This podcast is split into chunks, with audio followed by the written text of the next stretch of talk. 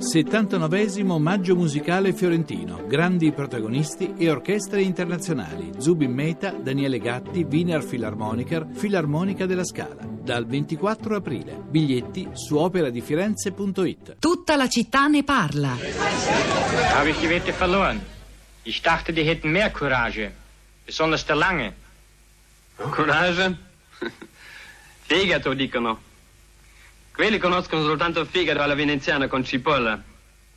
E presto mangeremo anche noi quello. Dunque, dove? No, dico, cosa c'entra questo? Prego? Aggiù, stai buono.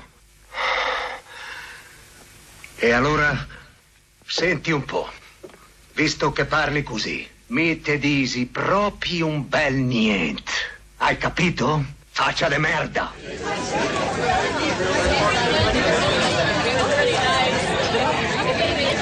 Siamo ritornati alla Grande Guerra 1959, tre leoni d'oro alla mostra del cinema di Venezia, il, no, no, vincitore del Leone d'oro e tre Davide Donatello, che dico, e di Mario Monicelli, un capolavoro assoluto con Alberto Sordi e Vittorio Gasman, quell'affresco della vita di, tri, di trincea di un gruppo di commilitoni sul fronte italiano nel 1916, tre anni prima che venisse tracciata e diventasse dunque ufficialmente un confine, quel valico del Brennero che per secoli, millenni era stato attraversato perché è il più basso delle Alpi, eh, già dalle legioni romane, da imperatori tedeschi e che diventò frontiera dunque soltanto meno di cent'anni fa e poi quasi, aveva cessato d'essere negli ultimi anni, come ci hanno raccontato dal territorio le voci intervenute in trasmissione. Per i giovani della zona studiare Innsbruck a Padova è la stessa cosa, per chi va in bicicletta ancora di più e, e ora ci si ritrova con i controlli alle frontiere, le ore in attesa. Chissà se andrà davvero così. Aspettiamo le elezioni austriache, usiamo questa catela, le cautele, il ballottaggio e poi vediamo davvero che succede. Nel frattempo eh, Rosa Polacco penso abbia diversi commenti sui social network degli ascoltatori ascoltatori. Diversi, sì, Pietro, buongiorno, buongiorno a tutti. E il primo eh, arrivato questa mattina è particolarmente interessante secondo me perché è di Giuliana, sto parlando di Facebook, eh, sul nostro profilo La Città di Radio 3, che vi invito come sempre a frequentare. Eh, Giuliana è un'ascoltatrice che, se non sbaglio, è mh, napoletana, di origine eh, napoletana o campana, però vive in Trentino, infatti scrive: Credono ancora di essere ai tempi di Francesco Giuseppe, gli austriaci. Vivendo in Trentino mi rendo conto che entrambi i presidenti di provincia, Trento e Bolzano, pur essendosi recati presto in Austria, sono stati letteralmente ignorati. Questo la dice lunga sull'antica sudditanza, soprattutto degli altoatesini nostalgici. Il loro sogno di annessione ha fatto i conti con una consolidata indifferenza di questa nazione per loro. La 22 è sempre piena di tir e traffico. Pagheremo in termini di aumento di polveri sottili, già elevatissimi, aumento dei prezzi delle merci e ci sarà una flessione dei flussi turistici. Fa da sfondo il razzismo imperante, la xenofobia e la crescita dei neonazisti nel nord Europa.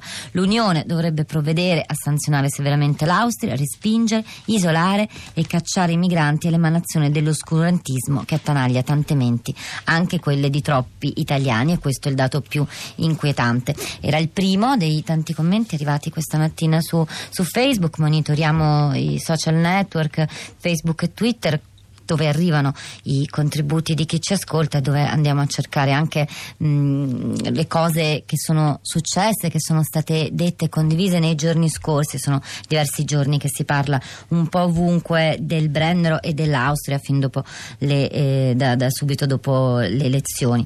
Eh, Michele scrive: Ciò che rattrista ma non sorprende è che i muri si ergono soltanto davanti alle povere genti. Poi ehm, Giovanna, Giovanna ci scrive, riporto quello che ho scritto a commento degli interventi a prima pagina. La vicenda del Brennero dovrebbe spingere a qualche riflessione articolata e pratica non influenzata da principi ideologici e scadenze elettorali. La soluzione con la Turchia, su cui tutti noi ascoltatori abbiamo espresso il nostro dissenso, non è una soluzione e l'Europa è sempre il punto di partenza. Stabilire realisticamente quante persone si possono accogliere, decidere il livello minimo di accoglienza decente diritti che gli Stati devono garantire, percorsi di integrazione condivisi, controllo delle frontiere esterne del continente, progetti coi paesi da cui vengono i migranti, espulsioni di terroristi e delinquenti comuni senza se e senza ma, tempi di identificazione e procedure per richieste di asilo più rapidi e uguali per tutti i paesi. Da soli non ce la possiamo fare ed è evidente che se vogliamo conservare in Europa i vari paesi la loro identità culturale e il loro modo di vedere, si deve gestire questa che ormai non si può più chiamare emergenza. Eh, c'è anche Assunta che fa anche un passo indietro nella storia, un passo obbligatorio per tutti noi ci abbiamo pensato e continuiamo a pensarci ogni volta succede qualcosa del genere. Assunta scrive: Ricordo la grande festa, la folla che attraversava il muro di Berlino, l'attraversamento della porta di Brandeburgo sono stati un sogno, ma i sogni durano poco. Ci sono i muri a Belfast, tra America e Messico, Cisgiordania, un'infinità di muri tra umani, tra popoli che erano liberi, popoli che si erano fusi tra loro. A cosa servono i muri? Non bastano i controlli, non bastano gli accordi tra gli stati? Non è possibile una politica che rimuova o limiti alla radice il problema? L'Europa si barrica a danno dell'Europa stessa, altro che Europa unita. Siamo come animali in gabbia, teniamo i nostri beni ben stretti, con la paura di dividerli con lo straniero e si salvi chi può. Questo sembra il motto nella testa degli europei. Ogni uomo può diventare prossimo di chiunque incontri nel bisogno, a patto che nel cuore abbia compassione, cioè quella capacità di patire con l'altro. Queste sono parole di Papa Francesco pronunciate l'altro giorno all'udienza generale mentre commentava la parabola del buon samaritano, che stamani ha letto Piero Sansonetti durante la rassegna stampa di prima pagina, parole contenute in un articolo uscito sull'Osservatore Romano. Il titolo dell'articolo è Chi è il prossimo?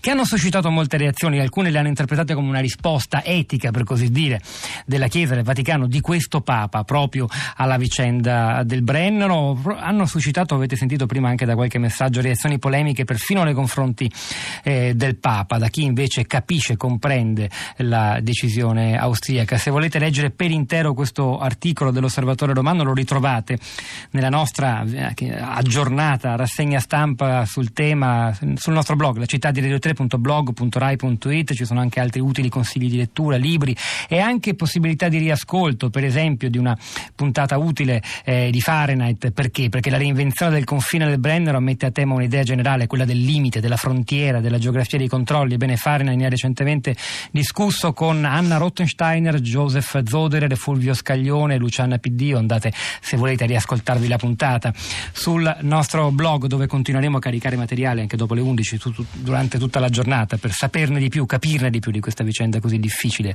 Valentina, buongiorno, benvenuta. Eh, buongiorno, sono Valentina chiamo da Rovigo.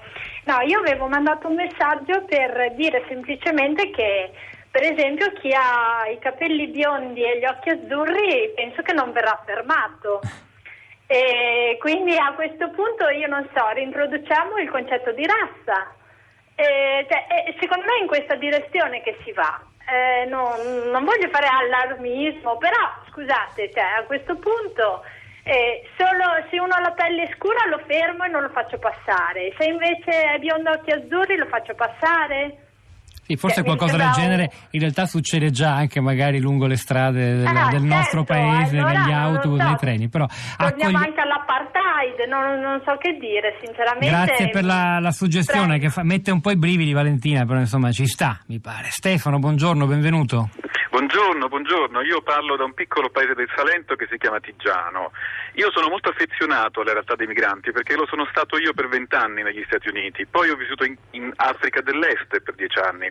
Ora vivo qua giù dove è pieno di ragazzi migranti, quasi più o meno tutti regolarizzati. Quindi sono molto affezionato a questa realtà e quando posso partecipo, privatamente aiuto e supporto. Volevo solo dire questo, non si sente mai parlare del fatto che l'Italia è in procedura di infrazione dagli ultimi mesi del 2015 2015 perché eh, per motivi politici non si vogliono identificare gli arrivi clandestini.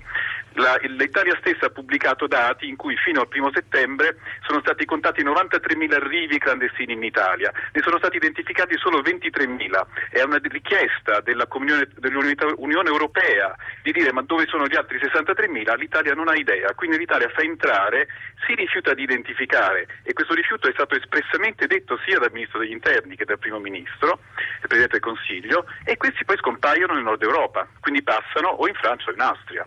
Dunque, eh, questa politica dell'Austria è stata espressamente anche riferita a questo fatto, cioè dall'Italia escono migliaia, decine di migliaia di poveretti che arrivano clandestinamente e che non vengono identificati. L'Italia ha l'obbligo, ai sensi del Trattato di Dublino, di identificare e prendere le impronte digitali. L'Italia si rifiuta, i paesi frontalieri con noi evidentemente prendono delle misure conservative. Grazie Stefano. Ecco, questo volevo dire, Sì, grazie. sì, un contributo grazie. utile, grazie. Rosa, torno a te. Allora, torno su Facebook dove c'è un contributo. mm, Giulio posta, eh, ripubblica l'articolo, l'editoriale di Claudio Magris di qualche giorno fa sul Corriere della Sera. Chi non l'avesse letto può trovarlo eh, sulla nostra bacheca di Facebook. Poi c'è qualche critica. Pietro, che ringraziamo come sempre per l'attenzione, la sintetizzo nel post di Claudia che dice: I confini sono un po' come la vostra porta di casa, sempre aperta a tutti.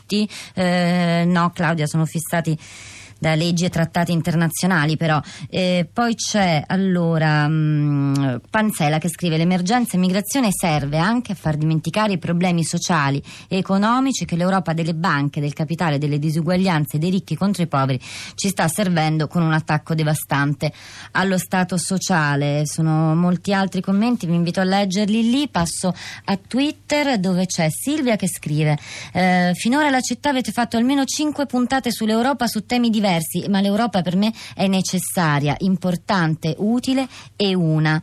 Poi c'era Nino che twitta il fallimento di questa Europa è ormai palese, l'ultimo tassello del puzzle, solo in ordine di tempo, il muro del Brennero. Infine una battuta presa da Arsenale K che è un profilo eh, interessante da seguire dice in Austria trionfa il candidato dell'estrema destra a questo punto il Brennero è meglio se ce lo chiudiamo noi Marina, buongiorno, benvenuta. Buongiorno. Le chiedo di essere molto sintetica, abbiamo una manciata di secondi. Ma certo, io sono solo due le cose che voglio dire. Eh, la prima è che mi sembra veramente che abbiamo una grande paura di po- della povertà e per cui erigiamo muri. Cioè, sono i paesi ricchi che mettono i muri, è l'America che li mette contro il Messico ed è l'Austria che li mette adesso in Europa eh, avendo paura di un sud eh, del mondo che preme le frontiere. Però non è così. Non è così che si può sopravvivere come umanità e con dei principi di solidarietà, di fratellanza, di, ehm, il mondo è più grande. Ecco, io appartengo a una generazione che ha mandato i propri figli e ha viaggiato, noi abbiamo viaggiato con l'autostop e potevamo girare per tutta l'Europa, abbiamo mandato i nostri figli con l'Interrail e questo è quello che E speriamo di continuare a farlo, domani. Marina. Esatto. Questo chiudo con un consiglio di lettura evocato dalle sue parole. Lo ripeto, l'abbiamo messo sul nostro blog, la città di radio3.blog.rai.it di Claude Chetel, Muri, un'altra storia fatta dagli uomini. Trovate uno stratto sul nostro blog insieme all'altro materiale che metteremo via via durante la giornata. C'era Tommaso Margiotta, oggi alla parte tecnica, Piero Pugliese alla regia, Pietro del Soldai Rosa Polacco a questi microfoni, poi al di là del vetro, Cristina Faloci, Florinda Fiamma, la nostra curatrice Cristiana eh, Castellotti. Ora la linea passa a Radio Tremondo che continua a parlare di immigrazione con Roberto Zichitella in conduzione. Alle 11.30 Radio Trescenza, ci risentiamo domattina alle 10.